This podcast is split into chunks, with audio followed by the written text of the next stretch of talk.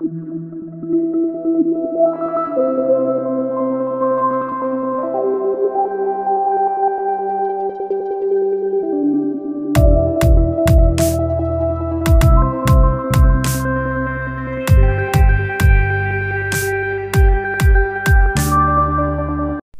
don't know about you, but I, over the years, have developed a taste for sushi. Uh, there was a time when I would not have eaten sushi. I, I, was in that stage of life where all I wanted to do was order chicken tenders.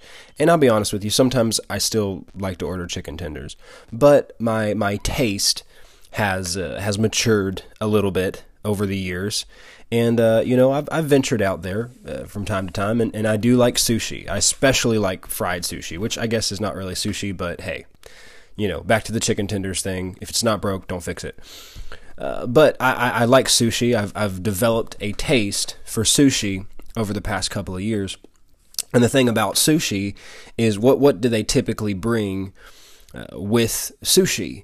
Well, they usually bring a little thing of ginger. Why? What does ginger do? Ginger is what they call a palate cleanser. And the title of today's mini podcast is Palate Cleansers. And I want to talk about this for just a minute uh, what it means to have our taste refined. So with sushi, they bring these little palate cleansers, this little ginger, and, and I'm, I'm not a huge fan of ginger. I'm not one of those people who has a taste for ginger. Um, you know, every now and then I'll, I'll have something with it, and it doesn't necessarily bother me. But I'm not a huge fan of ginger ale. I'm not a huge friend, uh, friend, f- fan of gingerbread. Um, I also don't have any gingerbread man friends either, just so we're clear. Um, but I'm not not not a huge fan of ginger, but it's a palate cleanser. It cleanses your palate. It cleanses your taste. Why? So that you can enjoy, you can taste what you're eating. Why they only serve that with things like sushi typically and not other things, I don't know. Um, it's probably because everything else has MSG in it, and it, well, anyway, that's a whole other thing. But it's a palate cleanser. And you know, I want to bring this up to you today. Um, there are spiritual palate cleansers. There are things that will cleanse, watch this, what we have a taste for. One of the things that does this is fasting. Now, fasting is one of those things that not many people come to a fasting conference. You know what I'm saying? I mean, you know, it's like, okay, we're gonna we're having this fasting conference in in Fort Worth, Texas. Everybody come, you know, bring your expect expectation. You know, or typically, you know, it, it would be a it would be a sparse auditorium. You know, we'd be fasting a crowd if we if we did a, a conference like that. Um, but because it's not a, a popular thing to talk about, but you know, fasting cleanses your palate both spiritually and naturally. I mean, if you if you're wanting to to get off of eating unhealthy food or whatever it is, you, have got to fast it for a while. You've got to eh, make it a point to to get your body off of that thing, whatever it is, so it doesn't have a taste for it anymore. And you have to develop a taste for healthier things. Well, this is true spiritually as well when we fast social media, when we fast, you know, a bunch of TV and all this stuff, when we fast music that's not necessarily giving glory to God, eh, we're cleansing our palate. We're cleansing what we have a taste for. So often we, we have a taste for things simply because we just keep feeding on it. If you keep eating those chips, you're going to keep wanting to eat those chips because those chips are designed to make you want more. and there's so many things that are like that and maybe we don't want this thing, we don't want to keep doing this, we know it's unhealthy, we know it's not right, but we have a taste for it and it's hard to fight that. And fasting puts the flesh under, it brings the spirit uh, in, in a more strengthened position to be able to overcome the flesh, but it cleanses your palate. It cleanses what you have a taste for. So I want to read a couple of scriptures to you today, just talking about spiritual palate cleansers. Psalm 51, verse 6, it says, Behold, you desire truth in the inward parts, and in the hidden part you will make me to know wisdom. I'll say this right in the beginning. Um, you know, God doesn't just want to deal with surface level things, He always goes to the root. He wants truth in the inward part. He told the Pharisees, You are those who clean the outside of the cup, but you leave the inside filthy. Well, the inside of the cup is what you drink out of. So that's what's going to affect you. And, and he said, I want truth in the inward parts. But then he says this Purge me with hyssop, and I shall be clean. Now, what, what is this hyssop? What is hyssop? Well, hyssop, it's a, I looked it up. it's a minty plant, and it's used for a lot of different conditions. But he said, Purge me with hyssop. I'll, I'll finish the verse. Wash me, and I will be whiter than snow. Make me hear joy and gladness, that the bones that you have broken may rejoice. Hide your face from my sins and blot out my iniquities. Create in me a clean heart, O God, and renew a steadfast spirit within me. So it's this picture of cleansing, of purging, making me whiter than snow. It says, Make me hear joy and gladness. This is this is a cleansing. These are palate cleansers. And this hyssop that he's talking about, it's this minty plant, and it's used for a lot of different conditions. But can I tell you what one of the main conditions that hyssop is used for? I looked this up on the Google. Loss of appetite. Oh, come on. I'm going to say that again. One of the things that hyssop is used to cure is the loss of appetite.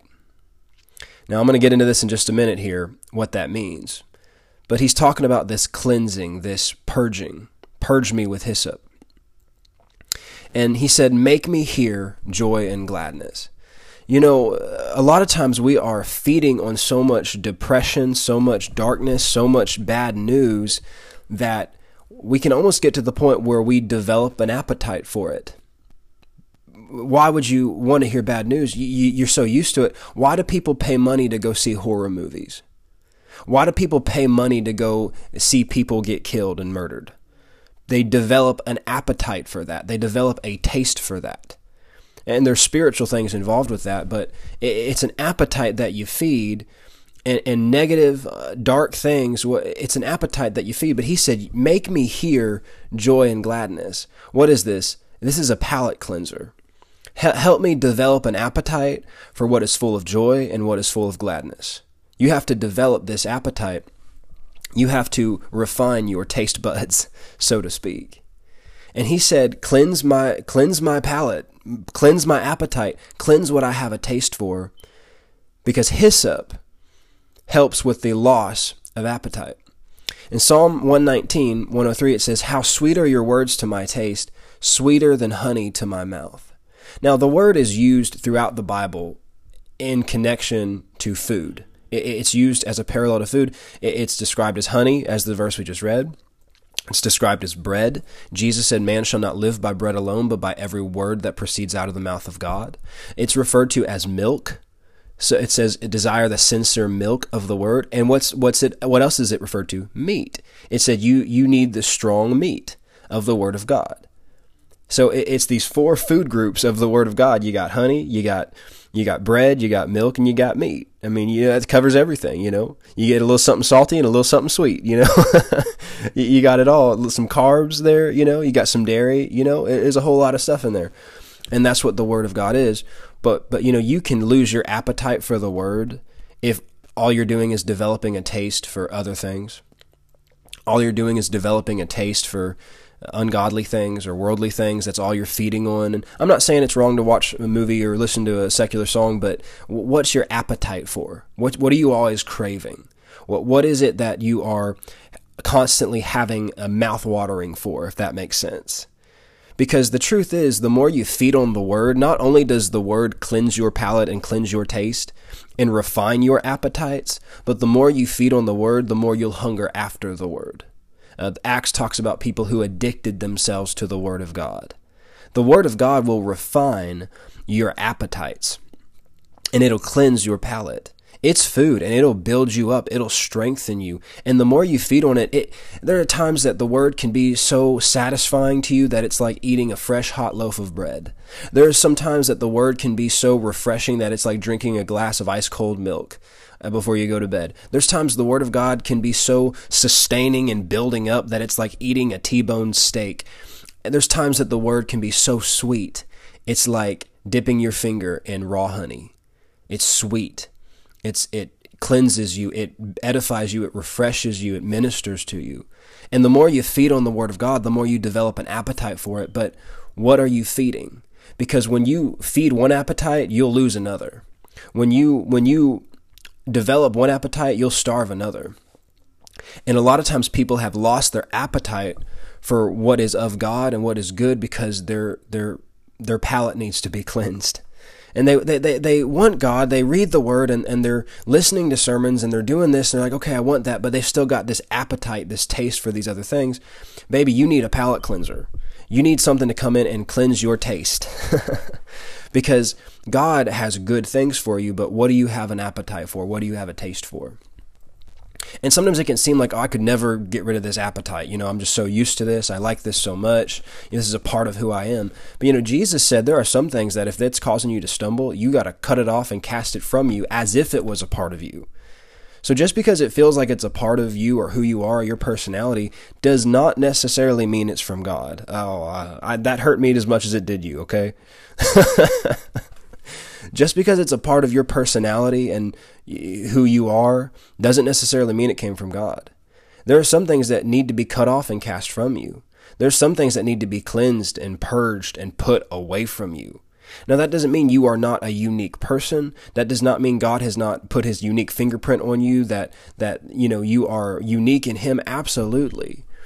But you need to identify what is from Him and what has gotten its hooks in you from the world, what has grafted itself on you like a leech from the world and felt like it's become a part of you, but it may not have anything to do with who you are in Christ.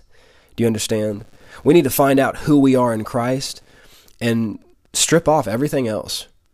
Keep our eyes on Jesus and lay aside every weight. In the final couple of minutes of this podcast, I want to read this verse to you. Psalm 34, verse 8. It says, O taste and see that the Lord is good. Blessed is the man who trusts in him. You know, many people still have a bitter taste left in their mouth from bitter circumstances. And because of that, they are unable to taste and see that God is still good. Oh, come on. God loves them. He's good to them. He has not changed, but they've gone through some kind of bitter experience. They've had some bitter encounter. They've had some disappointment, some heartbreak, something, and they've still got a bitter taste in their mouth. And now they're having trouble tasting and seeing that the Lord is good. That's why he said, Lord, make me hear joy and gladness. Refine my taste. What they need is a palate cleanser. they need to have their their appetite washed, their their palate cleansed of that bitterness, of that bitter herb, that that bitter circumstance, the thing that has tried to leave a bitter taste in their mouth and affect their expectation and their faith. I'll say this real quick and I'll be done. You know, uh, I've mentioned this several times, and you know, if, if, we don't make these things relevant, if I don't tell you things from my life, I, this isn't going to be relevant to you. And this is just real life, and that's what I have to offer. You know, uh, s- uh, several months ago, I went through a breakup this past summer, and uh, you know, it kind of just I was felt really just exhausted and tired after it, and I was like, I said to the Lord, uh, I mentioned this couple that I know, and and they're they have this love story that's really amazing, and like you know is you know God and divine connection and all this stuff, and they've told this story many many times, and I've heard it over and over again, and I've always kind of used that as a as a template for the kind of vision that I've had in that area of my life. But after I went up went through this breakup, I literally said out loud to the Lord, God, I have lost my appetite for a love story like theirs. I don't care anymore. I've lost my appetite for it. And can I tell you something? Two minutes later, two minutes after I said that in my car, I pulled up to a, health food store, walked in, and guess who I ran into? That couple. and they don't even live in the same town. They live across the country. They just happen to be visiting. And I just had some small talk with them, um, but I knew it was the Lord. And I knew just at the moment I had said that, the Lord was saying, Ben, don't give up on your dreams. Don't give up on the vision that's on your heart. Don't give up on a story that gives me glory. What was he doing? He was cleansing my palate. He's saying, Ben, get that bitterness out of your mouth. Get that bitterness out of your mouth. He said, he said, taste and see that I am still good. So I want to minister that to you today. If you've got bitterness in your mouth, if you've got wrong appetites or things you want to get rid of, it's okay because you have a palate cleanser, but you have to use it. The Word of God is your palate cleanser, and it will turn the bitter waters into sweet waters.